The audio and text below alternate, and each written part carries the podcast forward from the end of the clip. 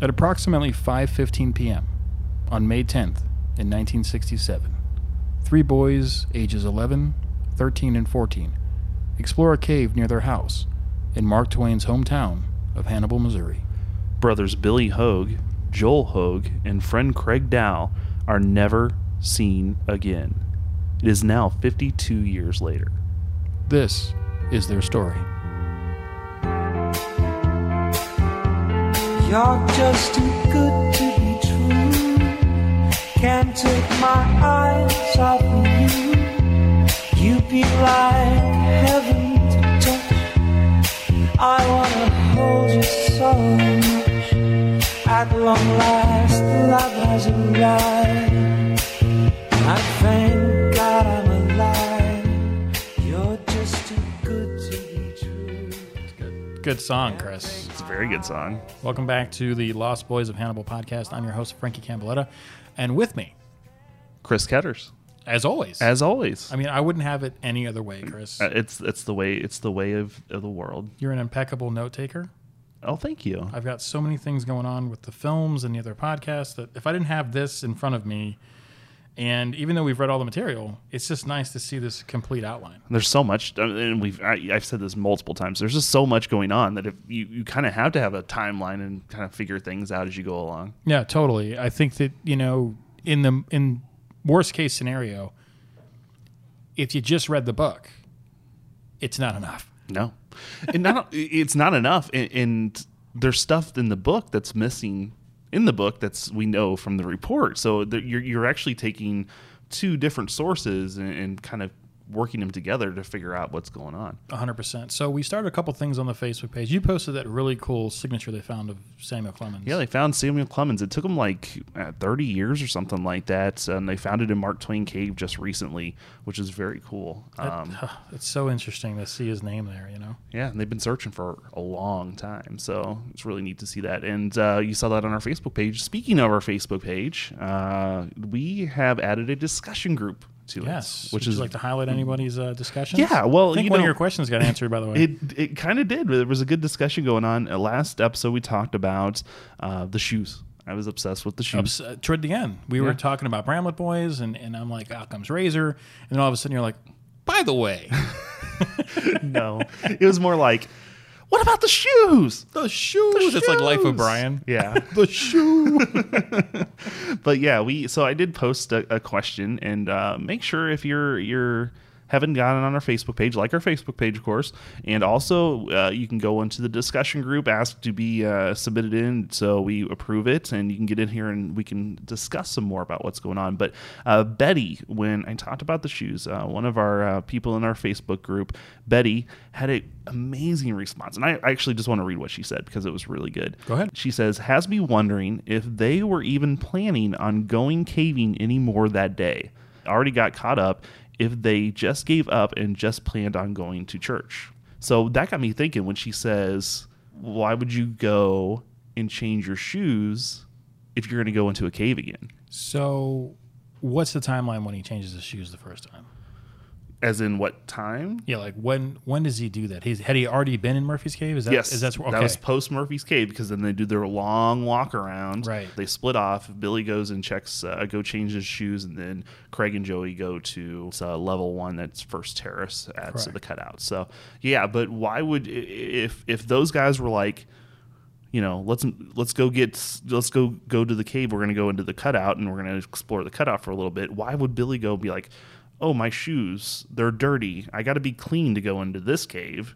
So I'm gonna go home and change my shoes. Unless he already had his good shoes on, he forgot to change them. He went into Murphy's Cave, seeing that they got scuffy, and they're like, I can probably, you know, guys, before we do any more caving, I'm gonna go home and get my cave shoes. You're pot committed by then though, because you already got your shoes dirty. I would right, think. and you're also we're thinking of a mentality of a logical, you know, 42 year old. right. Yeah. You're what, uh, 11?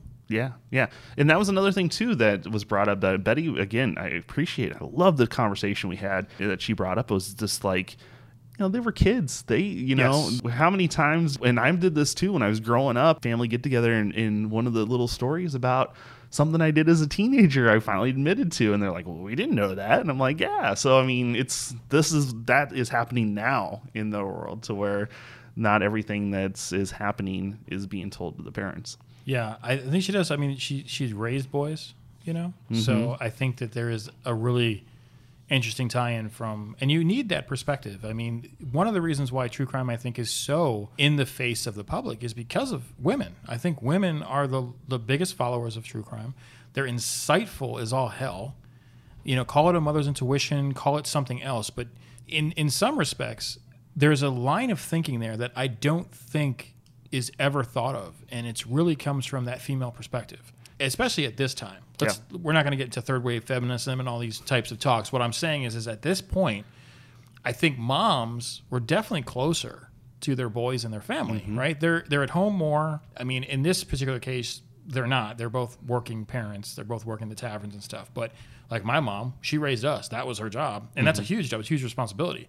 At the same time, my mom knows my idiosyncrasies more than my dad does. Well, no, Frankie would never do that. My dad's like, sure he would. My mom's like, no. and that brings up a great point. Moms know they Yeah. know things that like us as growing up as kids, we are like, oh, we're getting away with this. Mom knew, but and that's why I love the discussion group. Going back to the Facebook thing, I love it. So if you have thoughts, come into our discussion group, and it's just me and Frankie working on this right now. If you have some thoughts of a direction maybe we're missing, or just something that seems wrong to you, get on that discussion group. Let's talk about it because we need interaction. We need the help. Uh, Yeah. this is an ongoing in, the story, ongoing investigation. Yeah. I mean, the more that's to find the results and find the boys, Right. That's that's what our ultimate goal is. Yeah, and just so you guys know, like we're we're privately funded. This is a, a self-funded podcast. We're not looking for money or to make money on the boys. That is not our our objectives here. Our objectives here are we want to help the remaining family members solve this mystery. I think they still want to know where it's at. I think the mom and dad and some of the sisters and siblings have died never knowing. Right. If you believe in the afterlife, maybe they know now. But the ones that remain, it would be just great to have a community come together and try to find those answers. And that's why those discussions are good. So if you're not a detective or a homicide detective, it doesn't matter. Every all ideas are good. All of them. And you never know. Sometimes it's just the simplest thing. So if you think it's like, oh, I think it's dumb if I say it, don't ever think that. Because that I always tell my students this when I was, you know, when I teach at college. I tell them all the time, like, all ideas are good because it can basically bring birth to another idea. Yeah. You know, it's that spiral effect. Absolutely. So check out the Facebook page, give us some follows. Wanted to say thank you to Betty for her awesome discussion with Chris.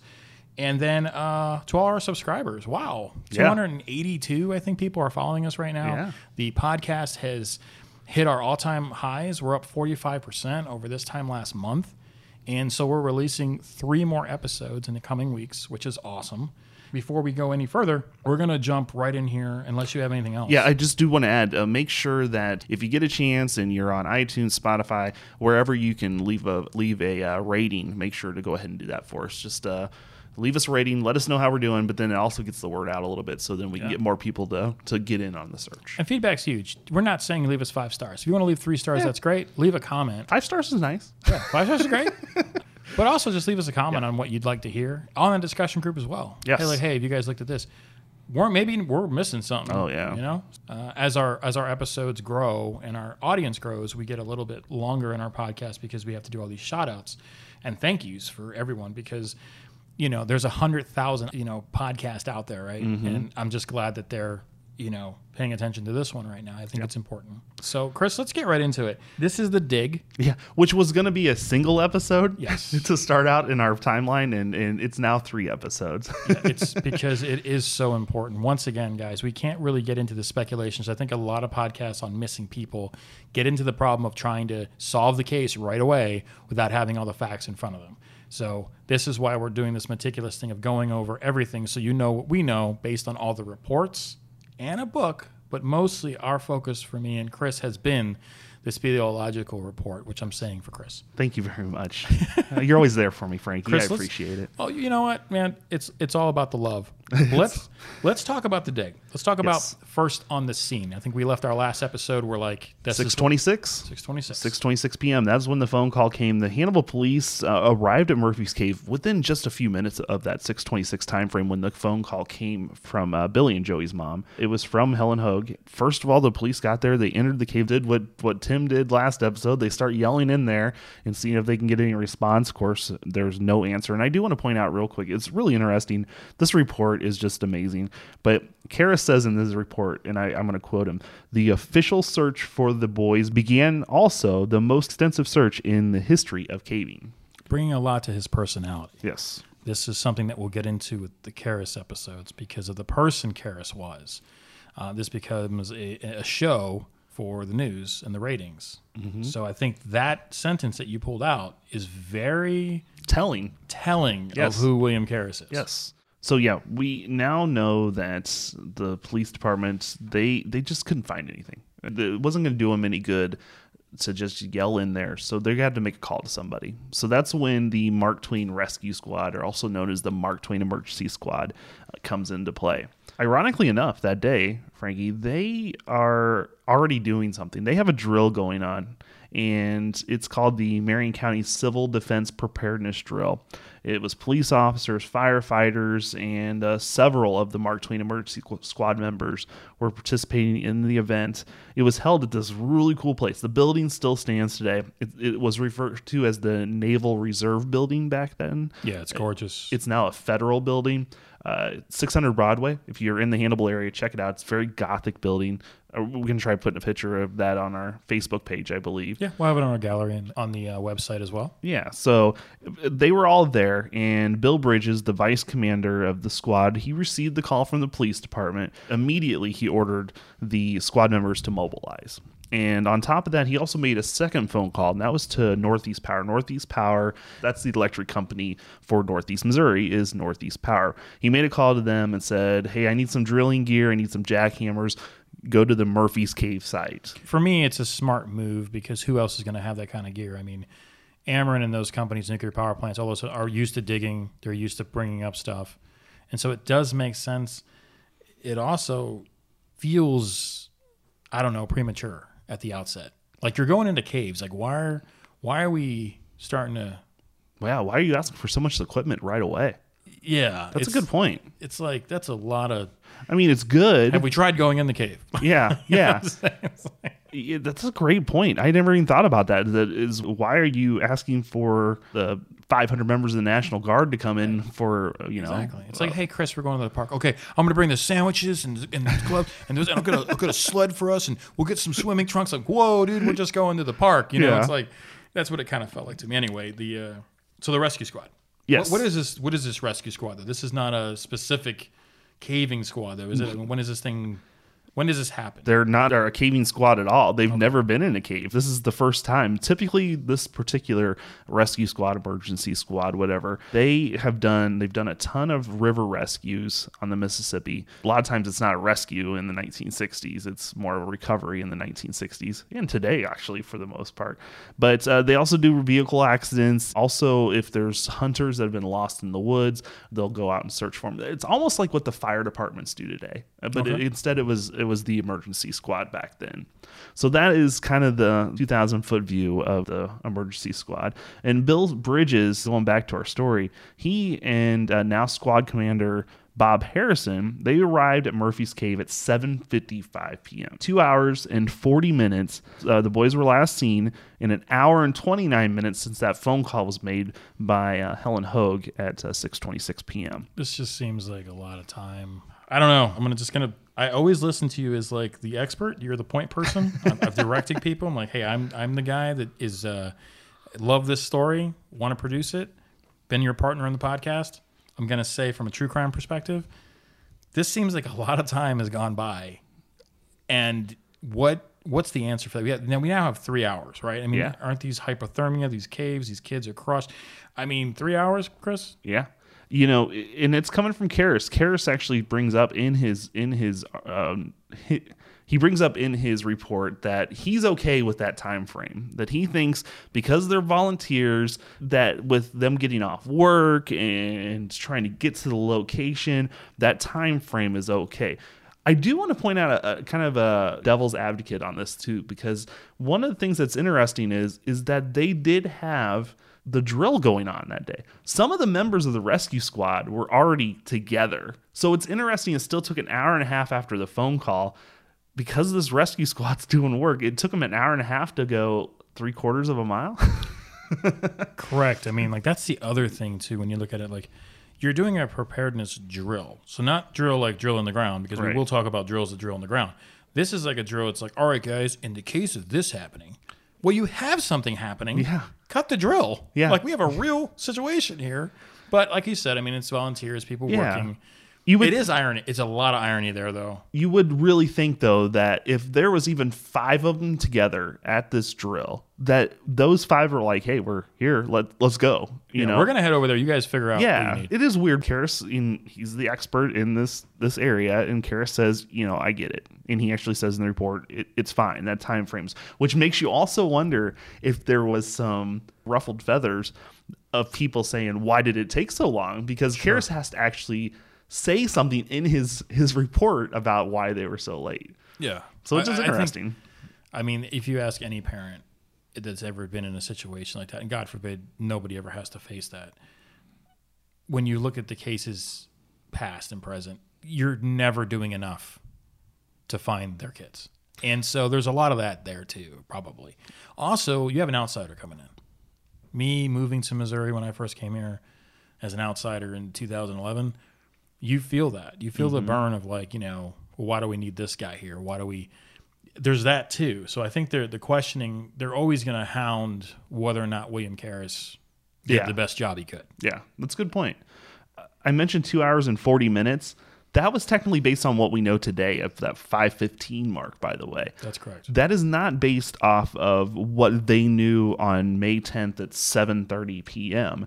That they thought that the boys have been missing since 4:35 because that's when the last time our good old Bramlett boys saw them, and that was the most recent report, the most accurate report they had at the time. So technically, as of that 4:35, they've actually been missing for three and a half hours now. It's nuts. It's nuts to think about it, but I think the Bramlett boys play another part here, and this is not the episode to do it.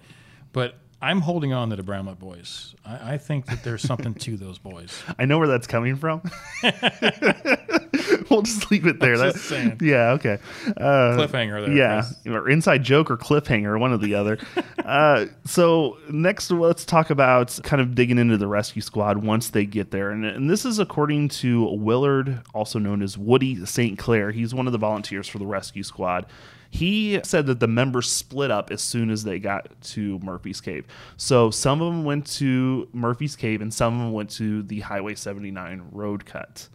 Murphy's Cave. I know the last episode we ended off with the 50% mark. Mm-hmm. You said 50% they're still in the caves. I haven't really came to any conclusion. Like I said, you're my point person. You're you're you're the lead. When the questions come in, then the radio station, the TV station start calling us. I'm like, sure, but Chris has to be there. That's where I'm at with it. I'm just Good. saying. well, sure. You don't think they're, they're you're saying 50% in the cave, but you're saying not Murphy's Cave. Right. Yeah. So that's a good point to bring up. I, I'm, I'm, and my numbers have, have fluctuated since episode four We're going to cover it then. a little bit, but yeah. To answer your question, no, Murphy's Cave is out, and we'll get into that in more depth in the next couple episodes. I zero percent chance they are in Murphy's Cave. Wow. I, yeah. I mean, He said it. Yes, and, and and others did too. There's other official reports for saying zero percent chance they're in Okay. Murphy's Cave. So You, you've got the you've got that backing. That's good. yes, so that's Tell me about Murphy's Cave though. What's going on at this the point? members of those rescue squad. They quickly enter the cave. Uh, they use chalk on the walls to mark the areas so they can find their way back out, which it's pretty general. Or they use the other item to find their way out, and that's string, which they quickly start using string as well. They use the string to to mark the areas that they've looked at, so th- there's no doubling back. There's no there's no double efforts into the area. So that was what was going on in Murphy's Cave. The road cut, as we mentioned, they split up into two teams. One went to Murphy's Cave, one went to the road cut, and which is interesting by the way because they're going off the Bramlett information, but they know that those caves are existing, and I'm gonna guess that since probably Mike and Helen Hoag knew that the boys went to the cutout, that's probably why the rescue squad split up and went to the cutout as well, because they had a past history of going to the cutout. So Which they were told not to go. Right. But at this point in time, as eyewitness testimony, we don't the people at this point in time at 7:30 p.m. on May 10th don't know again about the janitor's report. They don't know about uh, Lois Kohler's report. They just know about the Bramletts at 4:35. So, but they but again, they know that there's a possibility that it's a road cut. Okay? Wow. Yeah, So- there's a lot to digest. there. Yeah, and the parents, like you said, I mean, they know more than than most, but but you know they're still going to focus on Murphy's Cave because of the Bramlett boys. right, right. Okay. So so again, they're split up as we mentioned a few times now. Uh, the, but let's get into the road cut. The road cut. They quickly placed a rope to secure the perimeter uh, around the construction site. The squad members they entered holes in the roadbed, and this is really interesting. The road cut area was extremely unstable at that point in time, I- I- and they actually bring it up. Even moving the rescue trucks on the road they were worried that it might collapse, that these holes might collapse on them. So that tells you how unstable this this rock is right now.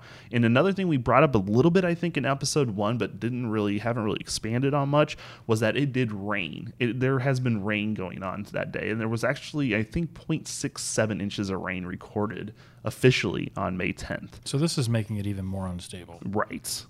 And so they, as I mentioned, they rope it off. It also appeared that the contractors for the road work had dumped dirt into what used to be holes. So they've been filling holes in at, on May 10th in the afternoon.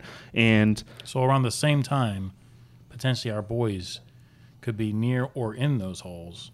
You're saying they're dumping, yes, they're filling them. yeah, they weren't, you know, this was before they, the call, before even that they knew the boys were missing. Right. They're filling in these holes. They're just doing their job. That's important. I mean, but here's the thing: they recognize quickly, hey, those holes got filled in this afternoon. And actually, the uh, construction company, I believe it's actually the highway department that says it, is that those holes were just filled in today, and they quickly dig those out and find nothing.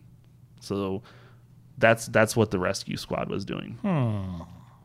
Yes. So that so they searched throughout the night, and during the that night also, it was also reported the rescue squad explored other places. So it wasn't only the road cut, it wasn't only Murphy's Cave. They also went down to the Lock and Dam, which in the report it says it's like a mile down the road. It's a little bit more than that, uh, which I found interesting. It's it's a few miles down the road uh, where the lock and dam's at, and they also explored some other areas as well, some other known areas that they they might have wanted to look at. So the the bottom line is is that the rescue squad did not just focus on Murphy's Cave on on that first night.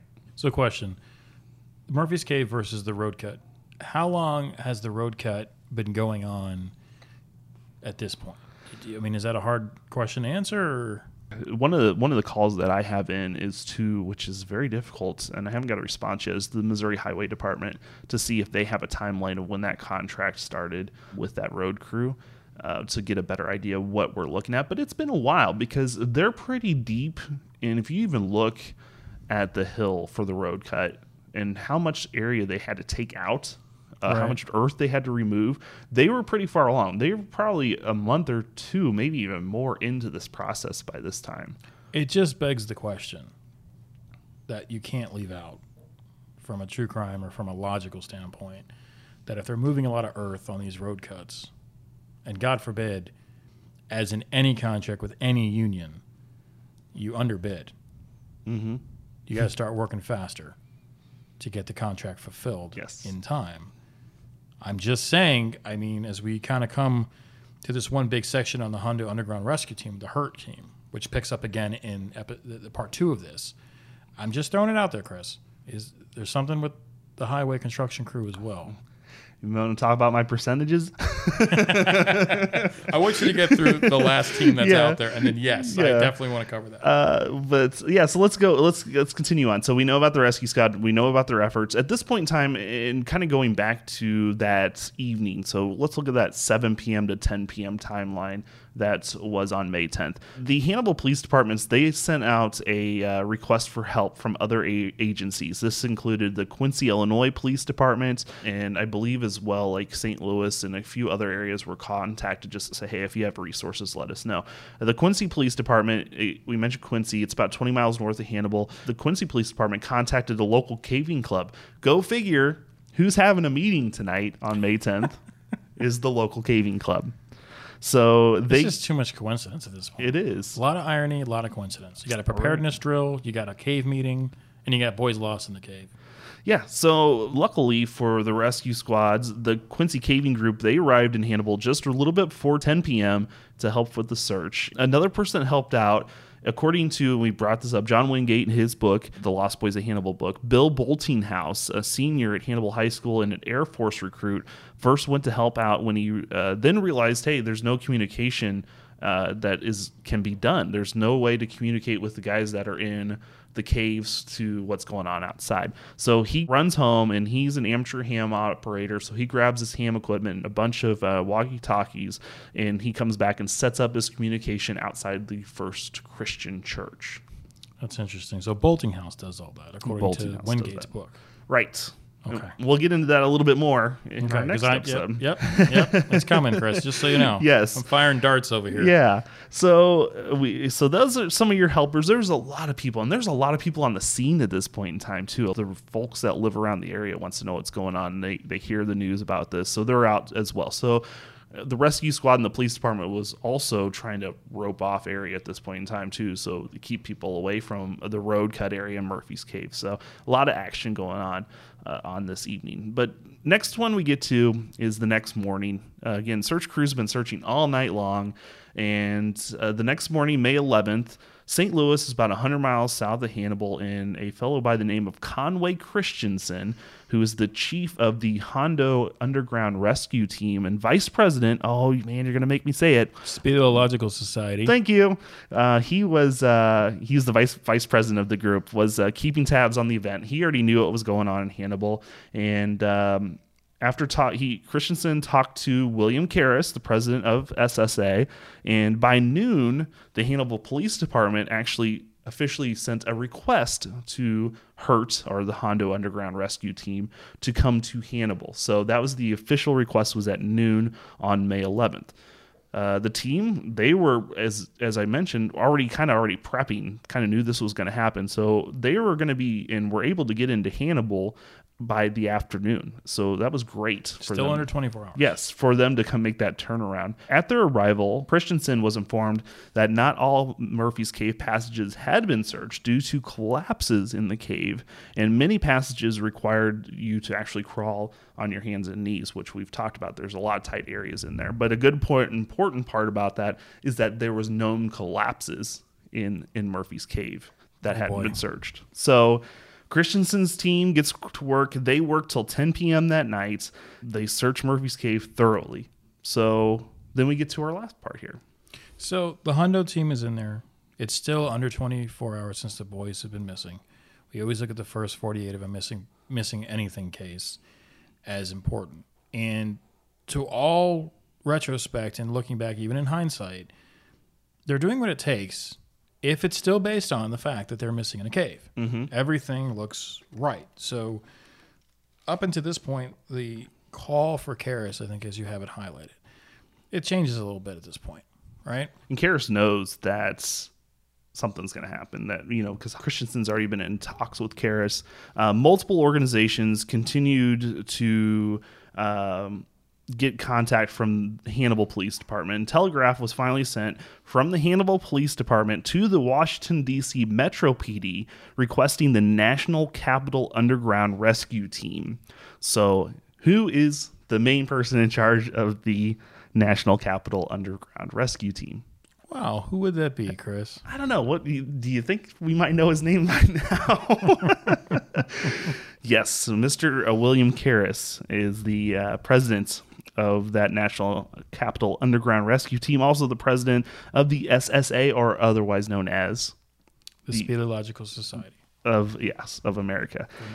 So he receives that. He responds to by telegraph back to Hannibal, advising of their arrival at Quincy at approximately 10:22 p.m. on May 11th. For the audience, though, Chris, and since you grew up in the area, I just want them to know how far Quincy is from Hannibal. So, what is that, a 22 minute drive? Yeah, about it, it probably would have been about that back then. It's not very far at all. To give you an example, when fireworks, when it's Fourth of July, if you're in certain points in either Quincy or Hannibal, you can see their, each other's fireworks going Okay. off. So that gives you an idea. Uh, it's not not horribly far away. So that's it. Uh, so Karras has gotten the phone call. uh, we got Christensen, who is the VP of SSA. He is already on the ground, and you got the members of the emergency squad that are already working, and that's uh, kind of gets you caught up through about 10 p.m. on May 11th. This does feel very even and maybe it is. Maybe when you look at it from that broad perspective, right? The bird's eye view. Now that I look at everything, it, it feels like they got a lot of things moving really fast, like they were waiting for somebody to be lost in the caves. And it, it just it's 1967. Like today that makes sense, but it's amazing how fast everybody's here and they're in the caves. Like we gotta find these boys and it's still one of the only cases where the people were never recovered, right? It's the only case. Yeah. So let's go to your let's go to your let's go to the board like CNN like Wolf, Wolf, Wolf Blitzer over here. Yeah. Let's let's go to your cool statistics right now. Where where are we at statistically? So, uh, and we'll talk a lot more about this in the next two episodes, but, and we kind of brought it up already, was the Murphy's Cave. Is that it, later on, uh, William Karras and, and Christensen, they both agree there's a 0% chance they're in Murphy's Cave. That's huge. That it is huge. There's other. Do I do I get into this? Yeah, there's other Give, people. give them something because we're about to close. We'll talk about, uh, including a guy by the name of Tex. You gotta love a name Tex. Tex Yoakum, right? Tex Yoakum. He actually goes as far as saying that, yeah, well, we'll see. We'll, we'll see. I don't. I kind of think the same. Uh, and this isn't Murphy's Cave we're talking about. This is the cutout. Wow. So So in the next couple episodes, we're gonna you're gonna see how both major cave systems, the Murphy one and the road cut, is eliminated, and that the boys might not be in there. And this comes back to the last episode. They're standing on Lover's Leap at five fifteen. yes, So it took them this long to get where we already are. See how good we are in hindsight? yeah, Yeah, but how we've been there, we've been scrambling too. So all the work that was done out there, and if any volunteers are listening to the show, thank you. Yes. I think if you are tuning in and, and maybe your name wasn't mentioned, there was over hundreds of people that are helping. We appreciate it. we love hearing about all the people that poured out their sus- support. It feels like in times like this, a lot of the community comes together. We start to see true huma- humanity and help. We might have our differences with a lot of different things from politics to religion, but when boys are lost, you see the growth of people coming together and trying to discover this. So regardless of people's mindsets or what they thought or what their opinions were at this time, because you will start to see this movement of Karras in the next episode when Karras gets on the ground. So, from all of us here at the Lost Boys of Hannibal podcast, I'm your host, Frankie Campbelletta, I'm Chris Ketters. and we'll be seeing you.